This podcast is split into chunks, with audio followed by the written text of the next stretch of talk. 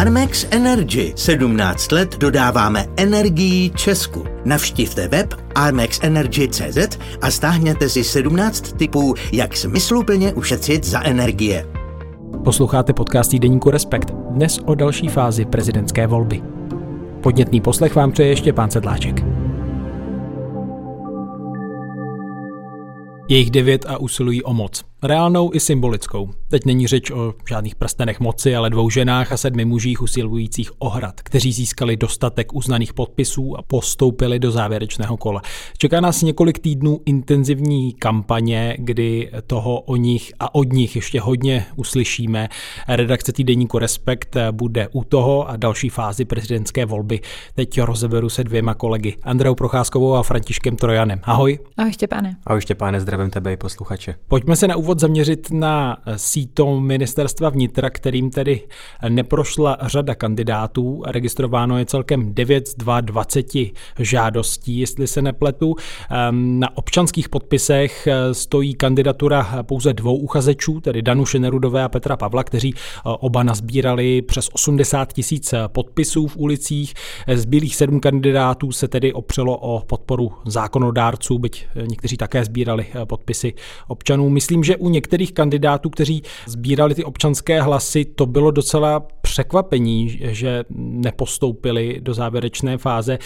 Vidíte to stejně? Já myslím, že by se to tak určitě dalo brát a myslím, že strojce těch asi nejvážnějších kandidátů, kteří následně neprošli tou registrací ministerstva vnitra a kteří sbírali podpisy u občanů, to znamená Tomáš Březina, Karel Janeček a Karel Diviš, je aspoň pro mě největším překvapením ten prvně jmenovaný, který přece jenom poměrně dlouho dopředu mluvil dost rozhodně o tom, že 50 tisíc podpisů nazbíráno má a že mu z těch tuším 75 tisíc, které deklaroval někdy o prázdninách, že mu ministerstvo vnitra třeba 2-3 tisíce vyřadí, ale že to je tak maximálně všechno.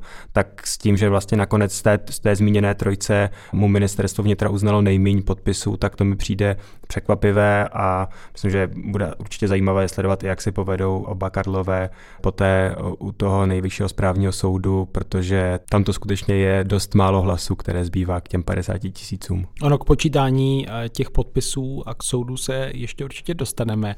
Ale Andreo, jak to vidíš ty? Bylo to pro tebe překvapivé, nebo si čekala, že můžou odpadnout i tito hlasití kandidáti? Mě v něčem, stejně jako Frantu, překvapilo, jak to bylo těsné, ale nepřekvapilo mě, že k tomu došlo, protože ze všech tří přímých prezidentských voleb se vždycky někdo takový našel. A zároveň je tady už nějaká znalost o tom, že když za kandidáty stojí politické strany nebo mají silnou síť dobrovolníků, což třeba Danuše Nerudová a Petr Pavel mají, a je to vidět na tom, že odevzdali přes 80 tisíc podpisů, které i byly uznány, tak když mají tady to zázemí, tak často ta chybovost je malá. Ale my víme, že Karel Janeček, Tomáš Březina a Karel Diviš úplně tohle zázemí neměli a část z nich dokonce měla i najatou agenturu, včetně Karla Janečka, která za ně měla sbírat ty podpisy. A pojďme si jako říct, že tyhle agentury operují s různými věcmi, typicky i, že se snaží sbírat podpisy, v uvozovkách sbírat podpisy lidí, kteří už nežijí a doufat, že při té kontrole na ministerstvu vnitra se na to nepřijde nebo se nepřijde na tak vysokou chybovost, aby to vedlo k vyřazení toho kandidáta z toho souboje. Takže pro mě nebylo překvapivé, že zrovna tyhle tři kandidáti měli problém. Překvapivý bylo to, že, a já jsem se přímo napsala ty čísla, že Karel Janeček měl 48 tisíc podpisů, lehce přes 48 tisíc podpisů, Tomáš Březina 45 tisíc podpisů a Karel Diviš, který už teda podal i to podání k nejvyššímu správního soudu, měl 49 tisíc podpisů, 884, takže vlastně 116 podpisů chybilo k tomu, aby byl uznaným kandidátem. Tak v tu chvíli chápu to jejich rozhořčení, ale zároveň, když vám soud vyřadí 30 tisíc podpisů, tak je možná něco špatně. Na nejvyšší správní soud dorazilo celkem 13 stížností na ty registrace kandidátů. Týká se to tedy eh, třeba Karla Janečka, Karla Diviše i Tomáše Březiny, kteří tedy zdá se opravdu neprošli velmi těsně, řádově o stovky nebo tisíce hlasů. Jak teď bude ten soud postupovat? On má relativně krátkou lhůtu na to, to rozhodnout. Kandidáti museli do 30. listopadu odevzdat tu svoji stížnost, pokud chtěli napadnout ten postup ministerstva vnitra a od 1. prosince má soud 15 dní, takže do 15. prosince musí rozhodnout o tom, jestli někoho vrátí do prezidentské volby, protože 16. nejpozději státní volební komise ministerstva vnitra losuje volební čísla. A v tu chvíli vlastně každý bude mít přiřazeno Počítá se s tím, že je potřeba, aby ty kandidáti to číslo vlastně propagovali, že ne všichni mají pocit, že se s tím spojí vždy to jméno a, a podobně. Takže to je nejzaší termín, kdy by nejvyšší správní soud měl dát svůj verdikt. A jak to probíhá na tom soudě je dobrá otázka, protože já jsem obvolávala některé znalce a některé soudce, kteří třeba toho procesu byli v minulých letech účastní a oni říkají, že vlastně neexistuje žádný jednotný postup, žádná jednotná metodika, protože po každý řešili jiný problém. Třeba v roce 2012 se řešilo, že ministerstvo vnitra místo toho, aby tu chybovost vzorku, k tomu se asi dostaneme, co to znamená, místo toho, aby ji zprůměrovali, tak oni sčítali, takže tam se vlastně jenom udělalo technické konstatování toho, že takhle ne a vrátili pak někoho do hry a někoho zase ne. A v roce 2017 se řešilo, jestli může jeden zákonodárce podepsat kandidaturu více prezidentským kandidátům, ale to se řeší, jestli ta metodika, která je, byla správná, jestli neuškodila kandidátům, protože to bylo příliš přísné, typicky při posuzování některých údajů a podobně. A stalo se to v minulosti, že by se vrátil kandidát do hry právě proto, že se obrátil na soud a ten mu dal zapravdu? Jana Bobošíková v roce 2012 byla navrácena, dělala se ze dvou vzorů a oni tu chybovost sečetli a díky tomu se Jana Bobošíka nedostala, ale když ten soud změnil ten výpočet, tak měla těsně před přes 50 tisíc podpisů. Dva z nich nevrátila, to byl Tomi Okamura a Vladimír Dlouhý, který zapadali stejnou chybu, ale stejně neměli dostatek uh, platných hlasů. Možná se vrátíme ještě tedy o ten jeden krok zpět na ministerstvo vnitra, které tedy počítá, ověřuje ty podpisy. Tak ehm, jak to tam vlastně probíhá? Oni neprocházejí úplně všechny ty podpisy, je to tak? Je to tak. Já si to pokusím demonstrovat na jednom konkrétním kandidátovi, protože mi to přijde, že to je srozumitelné a dá se pod tím lépe představit, než kdybych vám tady říkala nějaké propočty obecné. Tak třeba pojďme na Karla Diviše, který vážně jako neuspěl o 116 podpisů. První kole je to, že oni strojově počítačem vlastně projedou, jestli ty údaje mají všechno, co mají mít, pod, co je potřeba, jestli tam je číslo občanky, jestli tam je správně napsané jméno, jestli tam některé věci nejsou duplicitně, to znamená v tu chvíli se vlastně jako vyškrtává jeden ten záznam, když jsou tam dvakrát, jestli to jsou lidé, kterým je 18 let, jestli to jsou lidé, kteří stále žijou v době odevzdání té petice a podobně. A po tomhle kroku následuje první kontrola, takzvaný jako první kontrolní vzorek, kdy oni určitým softwarem vyberou 8500 náhodných hlasů a koukají na chybovost. A ta chybovost by neměla být větší než 3%. A třeba u Karla Diviše se ukázalo, že ta chybovost byla 1517 podpisů, které byly neplatné. To znamená, že buď nebyly dohledány v evidenci obyvatel, nebo třeba byly přeškrtnuty. A tím pádem ta chybovost v prvním kole byla 17,85%. Takže následuje druhé kolo, ve chvíli, kdy ta chybovost je větší než 3%, a tam se zkoumá to stejné. Opět se vybere náhodný vzorek 8500, jiný než ten předchozí, a opět se zkoumá, jestli, jsou to, jestli ta chybovost byla větší než 3%. A opět se u Karla Diviše potvrdilo, že je, byla skoro 20%. A tyhle dvě, dva údaje, ta chybovost prvního kola a chybovost druhého kola se zprůměruje. A podle té chybovosti se pak odečte z celkového počtu uznaných hlasů, kolik ve skutečnosti hlasů má. Takže Karel Diviš odezdal něco přes 61 tisíc hlasů a ten průměr té chybovosti od toho se odečetly hlasy a proto skončil s tím výsledkem 49 884. Hmm, takže tam bere v úvahu prostě nějaká statistická chybovost. To stačí vidět na tom vzorku a vypovídá to nějak o tom celku. Není to jenom o tom počítači, ten počítač je první krok. Občas se stane, že se vám nepodaří někoho stotožnit a tam následuje jako manuální kontrola, ale to, to je ve smyslu toho, že třeba nesedí jedno číslo, ne ve smyslu toho, že ten kandidát nežije, teda, že, ten, uh, že ve smyslu toho, že ten člověk, co vám podepsal tu petici, tak nežije. Kandidáti doufám žijí. Zatím. Co jste určitě zaznamenali, že Karel Janeček na sociálních sítích eh, vlastně se stal, dejme tomu, také obětí chyby při zadávání, kdy on tedy, si to správně říkám, špatně obsal číslo svého občanského eh, průkazu a při tom hodnocení tam vyplynulo tedy, že tam místo eh, dvojky přečetl jedničku a že to je špatně, čili vlastně ani ten jeho vlastní hlas, kterým chtěl podpořit svou kandidaturu, nebyl uznán. A... Tady si myslím, že ono se část lidí Karlu Janečkovi směje, a ačkoliv si myslím, že je spoustu důvodů, proč se Karlu Janečkovi smát, co se týče vedení kampaně, tak tady, tady si nejsem tím jistá, protože ve chvíli, kdy vy tam napíšete něco, co vypadá mezi jedničkou a dvojkou, a ještě ke všemu jste ten prezidentský kandidát a v tom strojovém procesu vám vyjde, že to je teda jednička a nestotožnilo by vám toho člověka, který vám to podepsal. A pak máte ten manuální krok, protože ministerstvo vnitra popisuje, že takhle to dělalo, a znova vlastně napíšete jedničku, i když je to na jedničky a dvojky, tak možná to ministerstvo vnitra v něčem je příliš přísné, možná ten stroj, počítač ve smyslu toho, jak je to, té databáze, která to vyhodnocuje, je v něčem příliš formalistický a Karel Janeček může nakonec díky tomu, jako u toho soudu, dojít k tomu, že to je nejen chyba u jeho jména, protože to by mu nepomohlo, ale nějaká systémová chyba, kde několik stovek podpisů podobně bylo špatně přečteno. Jestli ono to má nějakou souvislost s tím metaverzem a se zahájím kandidatury mezi jedničkami a nulami, ale to asi nechme být. Z toho uzavření soupisky prezidentských kandidátů vyplynula taky jedna věc a to, že eh, vlastně někteří ty kandidáti pozbírali podpisy i zákonodárců, kteří už dnes v parlamentu nesedí a vlastně se jim to stále počítá k dobru.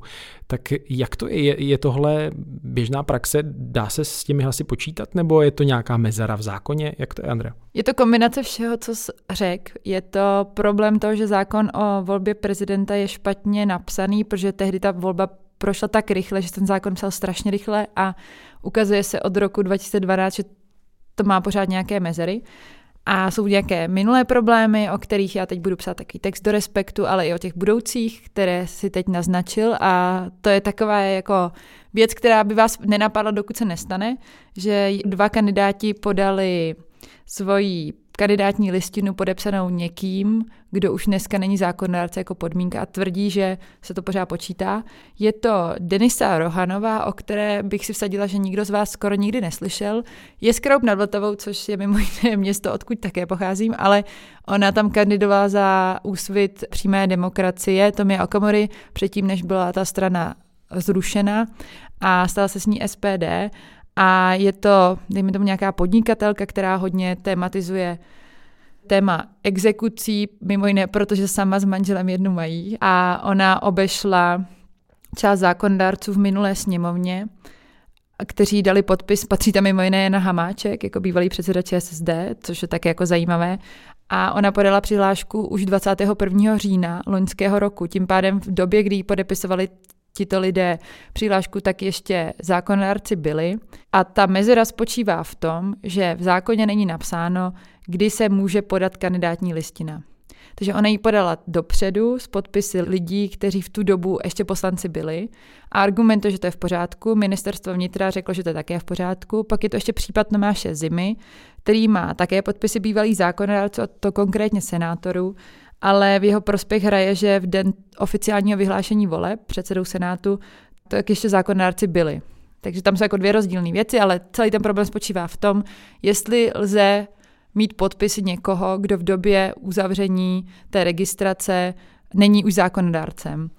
A já, kdybych se měla vsadit, jak to dopadne, protože Marek Hilšer jako jeden z kandidátů a senátoři, kteří ho navrhli, tak podali stížnost nejvyššímu správního soudu a nejen z mého právního pohledu, ale z právního pohledu většiny ústavních právníků vyplývá, že tenhle výklad ministerstva vnitra je chybný a že to nedává smysl, pokud se snažíme vykládat ty volby nějakém širším kontextu a uvádějí se takové absurdní příklady, že by bylo možné sbírat podpisy pro volbu za pět let nebo v roce 1920 mohl někdo nazbírat pro své prapravnoučata podpisy do volby v roce 91, kdyby byla přímá volba a podobně.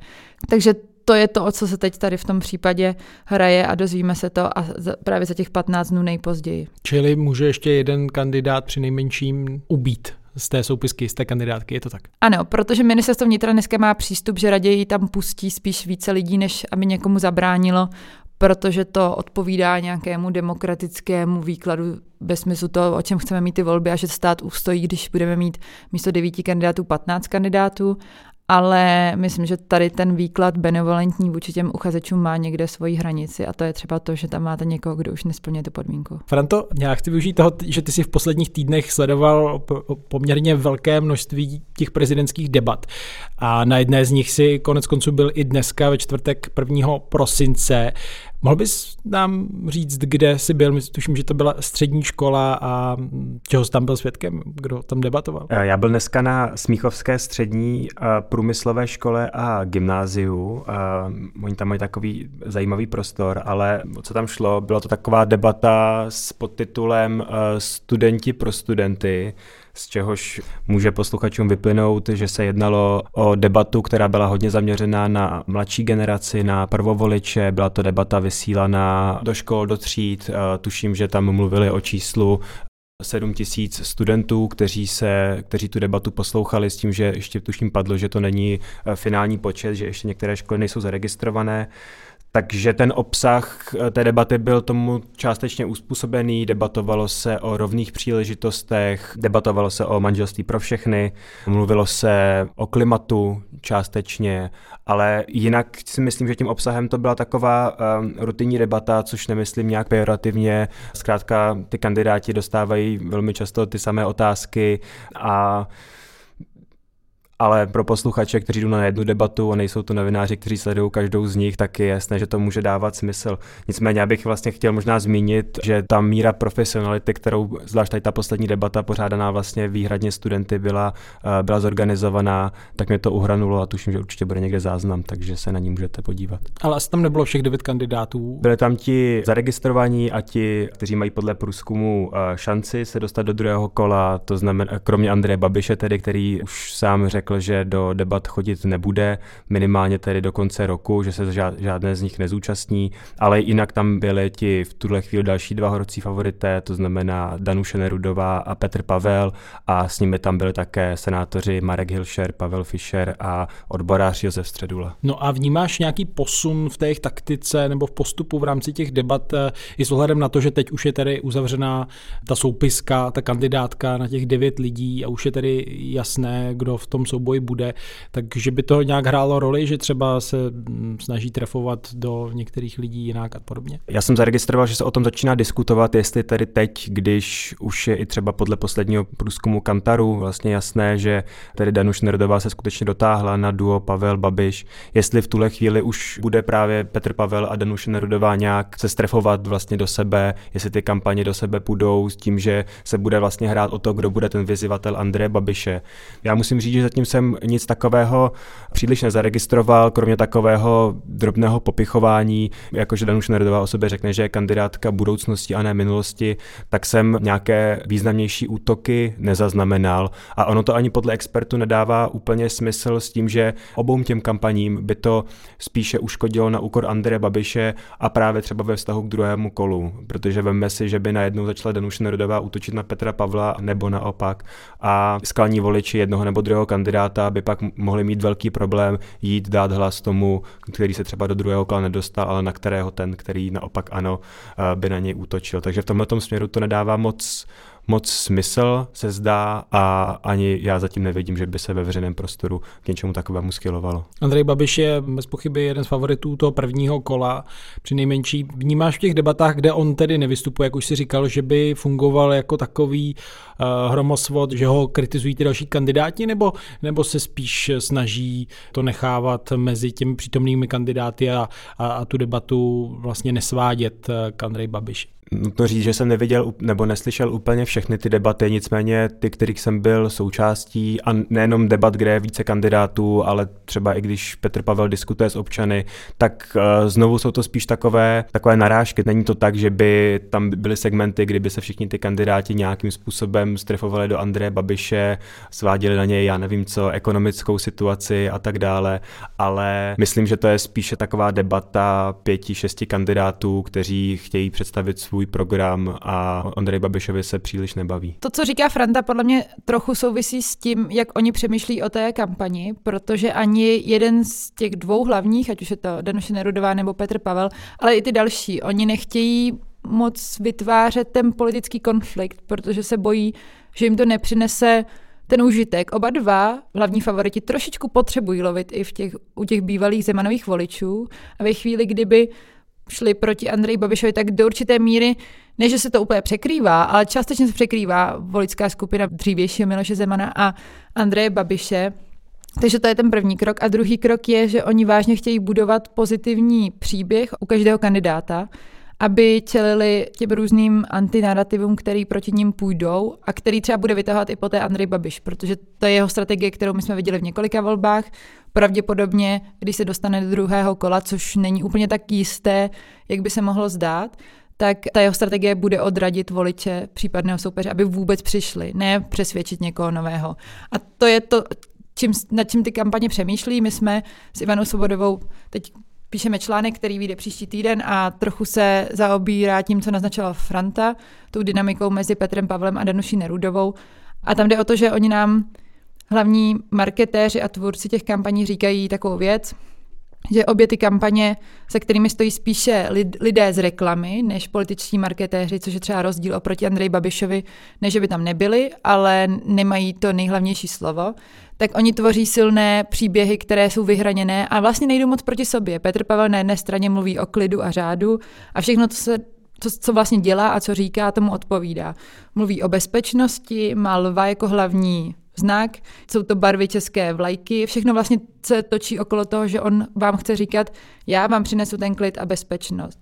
Na druhé straně Danuše Nerudová mluví o budoucnosti, o dětech, o rodině, o tom, jak máme být jako vyspělá společnost a zároveň o ekonomické situaci, protože ví, že ten narrativ o budoucnosti bude mířit spíše na vzdělanější a mladší části populace a zároveň se snaží být jako empatickým empatickým kandidátem, který i myslí na ty slabší a přes tu ekonomiku. A jsou to dva příběhy, které se nemusí úplně nutně protnout jako v konfliktu, a obě ty kampaně tvrdí, že ani nic takového neplánují. Ono, když se podíváme eh, na ty favority voleb z pohledu posledních průzkumů, tak ten volební model, který už jste tady zmiňovali, tedy od Data Collect a Kantar.cz, ukazuje, že Andrej Babiš by tedy v listopadu získal 27%, Petr Pavel o půl procentního bodu méně a za nimi by tedy byla Danuše Nerudová 23,5%, přičemž je tedy dotahuje, ale když se podíváte na ten volební potenciál, tak tam myslím, že jak Petr Pavel, tak Danuše Nerudová ho mají vyšší než Andrej Babiš, tak jak se vám to jeví?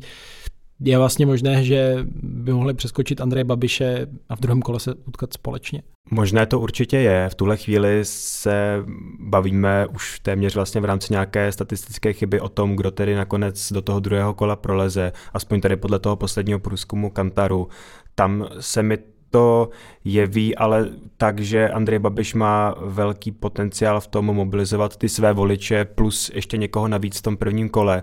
A myslím, že v tomhle tom bude mít opravdu to duo Nerudová Pavel velmi složité nechat Andreje Babiše už, už v kole prvním, ale uh, ty cesty jsou. Já jsem se ten, tento týden bavil s politologem z Masarykové univerzity Otou Aiblem, který mluvil o tom, že takový překvapující moment, který by mohl vystřelit Nerudovou a Pavla do druhého kola, by mohlo být třeba odstoupení uh, Pavla Fischera a Marka Hilšera. Co se nikdy nestane. Andrea tady nikdy. kroutí hlavou, protože eh, vím, že dělala rozhovory s oběma kandidáty pár týdnů zpět, kdy to oba vylučovali. Což se pravděpodobně nikdy nestane, ale je to spíš pro ilustraci, že tohle je uh, třeba ten moment, který by v rámci té kampaně mohl skutečně vlastně do pomoci eh, Petru Pavlovi a Danuš Nerdové k tomu, aby se dostali do druhého kola oni a ne Andrej Babiš, ale je to spíše teorie než nějaká eh, blížící se praxe. Tam je důležité si říct, v jaké části té prezidentské kampaně průzkumy vychází je úplně jasné, že všichni tři kandidáti budou exponenciálně růst a ostatní budou ztrácet, protože ve chvíli, kdy dneska Pavel Fischer a Marek Hilšer si myslí, že mají nějakou reálnou šanci, tak už nemají. Za druhé je důležité si také uvědomit, že Danuše Nerudová je stále poměrně neznámá v porovnání s Andrejem Babišem a Petrem Pavlem, tak je možný, že tu svoji známost ještě může proměnit v té procenta popularity pokud se nepletu, Franto, že? No, ale už tolik toho uh, pole působnosti nemá. Z dat Kantaru v tuhle chvíli vychází, že Andrej Babiš je zná v podstatě 100% uh, populace. U Petra Pavla, který vede tu kampaň, byť třeba zprvu neoficiální, už taky dlouho, zároveň je to veřejně činná osobnost, tak u té nějakých 90%, u té Danuše Nerudové je to v tuhle chvíli 80%, čemu se dá i přisuzovat to, proč ona vlastně teďka tak vyrostla. Prostě, že je to logické ruku v ruce s tím, jak roste její známost ze společnosti, tak rostou její preference, roste ta podpora voličů. To znamená, má tam ještě nějakou možnost eh, vyrůst a s tím asi mají šanci vyrůst i její preference, ale už to není tak moc, jako jsme to viděli v těch posledních týdnech a měsících, kdy kontinuálně rostla. A je tam ještě zajímavá jedna věc, že Andrej Babiš nevypadá jako člověk, který to strašně chce vyhrát. On samozřejmě jede nějakou kampaň, jezdí na ty debaty, na ty náměstí, dává příspěvky na sociální sítě, ale pořád je v té velmi utlumené formě, která si nemyslím podle těch dat a podle rozhovorů, které jsem vedla se sociologií a politologií a z toho, co jsme vlastně pokrývali, úplně může zafungovat. Tak je otázkou, jestli to dělá proto, že přijde ještě jiná fáze Andreje Babiše, kde se bude chovat jinak, anebo to je vážně jako nějaká kandidatura před dalšími parlamentními volbami, ať už budou předčasné nebo normální. Tu další fázi asi budou vyznačovat i ty televizní debaty, kdy uh, najednou ti kandidáti nestojí jenom před nějakou jasně ohraničenou cílovou skupinou nějakého časoprostoru někde na nějakém vybraném místě, ale před velkým počtem diváků a tam je potom otázka, jak i obstojí vlastně někteří ty kandidáti, ty zkušenosti jich se liší. Nemyslíte, že tam ještě třeba přeci jen i z pohledu toho, že je část nerozhodnutých voličů, může být nějaký černý kůň těchto voleb, že najednou někdo ještě vystřelí nahoru a nebude to jenom o těch kandidátech, o kterých se tady hlavně teď bavíme? Já si myslím, že žádný efekt Schwarzenberg teď nenastane, protože když se koukneme na to, kdo jsou ti kandidáti za třemi hlavními favority, jsou to lidé, kteří kandidovali v minulosti, anebo jsou úplně irrelevantní a s veškerou pokorou toho, že se někdo rozhodl kandidovat. Ale tady nebudou žádní překvapiví hráči, kte, kte, kteří by dokázali nějak retoricky ovládnout tu debatu. Myslím, že všichni tři hlavní favoriti velmi trénují, každý něco jiného. Danuše Nerudová bude trénovat určitě nějakou větší autenticitu, přirozenost, možná méně, méně konfliktnost vůči kritickým otázkám. Petr Pavel si myslím, že bude trénovat odpovídání na témata, do, kterým se dosud vyhýbal, protože on velmi jako jasně vedl tu, tu svoji kampaň nějak tematicky a do určité míry dneska také chybí v některých debatách, možná proto, že se bojí, že třeba na některé otázky z hlediska ekonomické situace nebude tak dobře reagovat, jako právě třeba Danuše Nerudová. Andrej Babiš určitě trénuje to, aby mu neujeli emoce po každé první otázce, takže oni si uvědomují tuhle důležitost.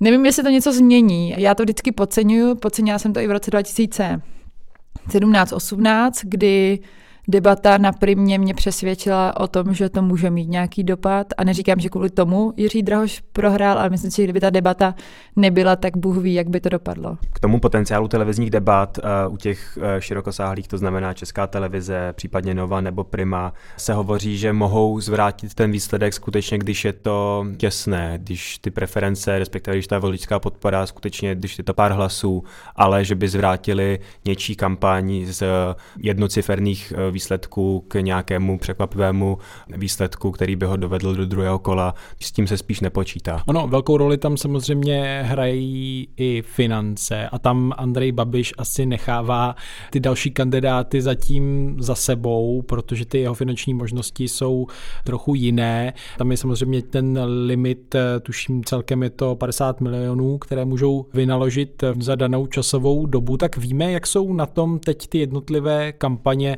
z pohledu financí, protože ty určují i ten jejich manevrovací prostor a jak moc budou vidět nad rámec třeba televizních debat. Je to těch 50 milionů s tím, že je to 40 v rámci prvního kola a těch 10 se pak může vynaložit na kampaň v rámci kola druhého.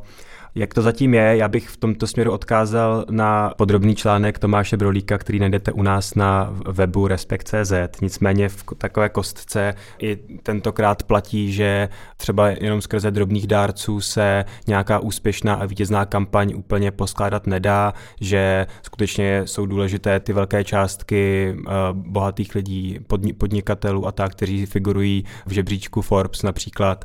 A v tomto směru se jak Danuš Nerdové, tak eh, Petru Pavlovi daří ty, ty velké dárce schánět. U Andreje Babiše tam principiálně podobně jako v minulé volbě u Michala Horáčka nemusíme bavit o nějakém nedostatku finančních prostředků. Něčem je to ale jiné než Michal Horáček a rok 2017. A to v tom, že Andrej Babiš vedl tu kampaň v obytňáku už dřív, ale vlastně oficiálně se započítávala jako kampaň do komunálních voleb. A protože úřad pracuje vždy s tím, že ty volby, které jsou nejblíž a jelikož on jako podporoval hnutí ANO a sebe, i když nekandidoval, tak jako bys tam zval ty svoje komunální kandidáty, u, u kterých ani nevěděl jména, ale prostě tam nějak jako byli, tak to bylo oficiálně započítáno do komunální kampaně hnutí ANO, nikoli do prezidentské. Takže ačkoliv tu kampaň vede stejně dlouho skoro jako Danuše Nerudová, tak vlastně se mu půlka toho času nepočítala do prezidentského limitu. Ne, že by ho to nějak trápilo, myslím, že i kdyby se to počítalo do prezidentského limitu, tak on by to zvládnul utáhnout. Tam jde spíš o to, že by se pravděpodobně nevešel do toho limitu 50 milionů. Co se týče nějakých čísel, tak u Danuše Nordové je to ke konci listopadu zhruba polovina těch možných prostředků pro první kolo, to znamená 20 milionů. U Petra Pavla je to nasbíraných asi o 10 milionů více. Franta už to tady zmínil, určitě doporučím k přečtení článek Tomáše Brolíka na našem webu Respekt.cz pod titulkem Z drobných příspěvků nejde v Česku prezidentská kampaň zaplatit, jak kandidáti hledají velké dárce. Tak závěrem, co vy ještě čekáte od těch jednotlivých kampaní s ohledem na to, jak budou třeba taktizovat eh, před tím blížícím se termínem voleb a budou se snažit se nějakým způsobem se jasně vymezit, eh, nebo naopak se budou snažit vydržet eh, v tom kurzu, který už nastavili? Já si myslím, že to bude psychologická hra toho, kdo to vydrží ten tlak a na to neudělat chybu, nevymezit se nějak hnusně a v posledních týdnech, protože ten tlak bude velký i mimo jiné, protože Andrej Babiš ho bude chtít mít velký.